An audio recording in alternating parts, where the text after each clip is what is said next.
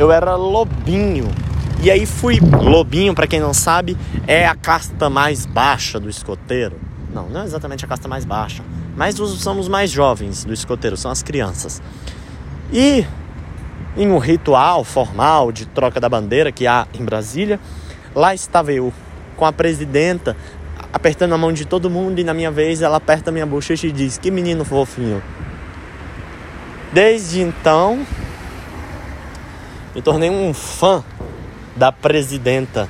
E aí não preciso nem especificar, porque foi a primeira mulher a ser presidenta do país Brasil. Nossa, é um privilégio. Não, não é qualquer democracia do mundo que já teve uma mulher, uma mulher presidindo o país, não. Uma mulher que já foi torturada na ditadura, e mesmo com todo, todos esses traumas que poderiam ser gerados, ou até que tenham sido gerados, não foi um, um impedimento para que ela seguisse adiante, até o ponto de assumir o chefe, a chefia do executivo. E Eu falo presidenta porque. Porque. Porque a língua portuguesa autoriza, mas também um presidente é um substantivo biforme que fala? Não lembro, mas é tipo criança, sacou? Não tem a criança, pode ser homem ou mulher. O presidente, a presidente, pode ser homem ou mulher. É o que se chama de unissex. But our podcast is not about it. Nosso podcast não é sobre isso. Nosso podcast é sobre quando eu descobri que a presidenta não foi uma boa presidenta. Eu acho que ela era uma pessoa qualificada, com certeza, fez economia, foi uma grande ministra no governo Lula e eu faço questão de enfatizar que eu não sou petista, eu detesto Lula. E gostar da Dilma tinha uma total influência pelo aspecto afetivo mesmo, não de opinião, né? O fato dela ter apertado minha bochecha e falado que eu era fofinho, ela ganhou meu coração. Além de ser a pessoa mais cheirosa que eu já conheci em toda a minha vida, era um perfume que exalava assim de uma maneira muito intensa e muito gostosa. Uma elegância. E de fato esse aspecto de, de ser mulher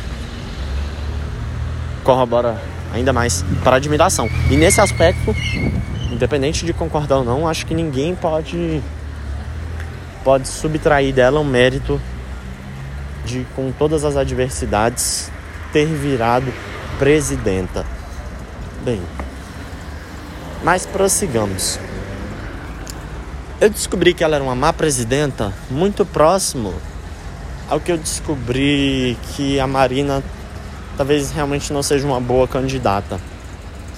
Quando eu descobri que. Peraí. Bom. Quando eu descobri que a habilidade política implica em você ter apoio popular e apoio do Congresso, e senão você não consegue governar, e não só isso, né? Eu acho que é um. Acho que é um tripé. Você precisa ter apoio da população, você precisa ter apoio do Congresso e você precisa jogar conforme a lei, né? O Temer, por exemplo, ele tinha muito apoio do Congresso, mas não tinha apoio popular e nem jogava conforme a lei. O Bolsonaro tem apoio popular, agora que ele se vendeu para o Centrão, tem apoio do Congresso, mas não joga conforme a lei. A mesma coisa o Lula. Então acho que é um tripé. E aí, a Dilma ela deixou a desejar no tripé concernente a apoio do Congresso, que mais tarde reverberou na falta de apoio popular. E aí você não consegue governar assim. Esse é um elemento importante da política e por isso que eu descobri também que a Marina não é uma pessoa qualificada. Ela não tem apoio do Congresso. Não que só isso seja importante. É uma pessoa muito qualificada, é uma pessoa muito competente, muito ponderada, mas infelizmente tem apoio do Congresso e nem apoio popular.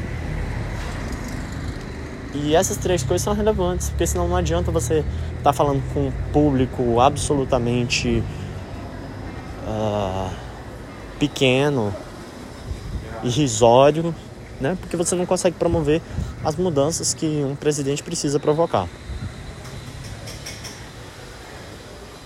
Mas seguindo adiante,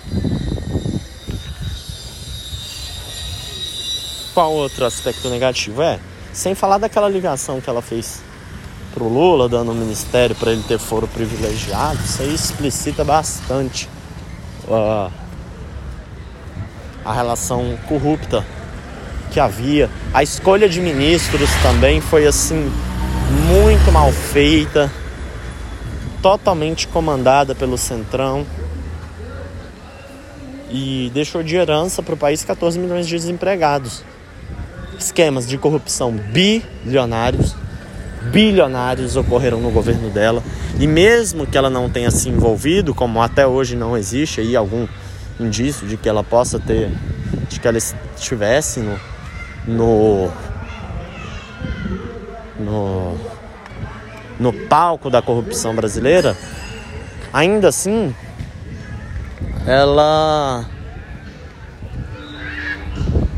Ai, merda, vou ter que ir lá pro Vicente Pires. Ainda assim, isso descreve uma incompetência gigantesca. Hey! Ó, oh, vocês estão aqui? Pera aí, travou aqui.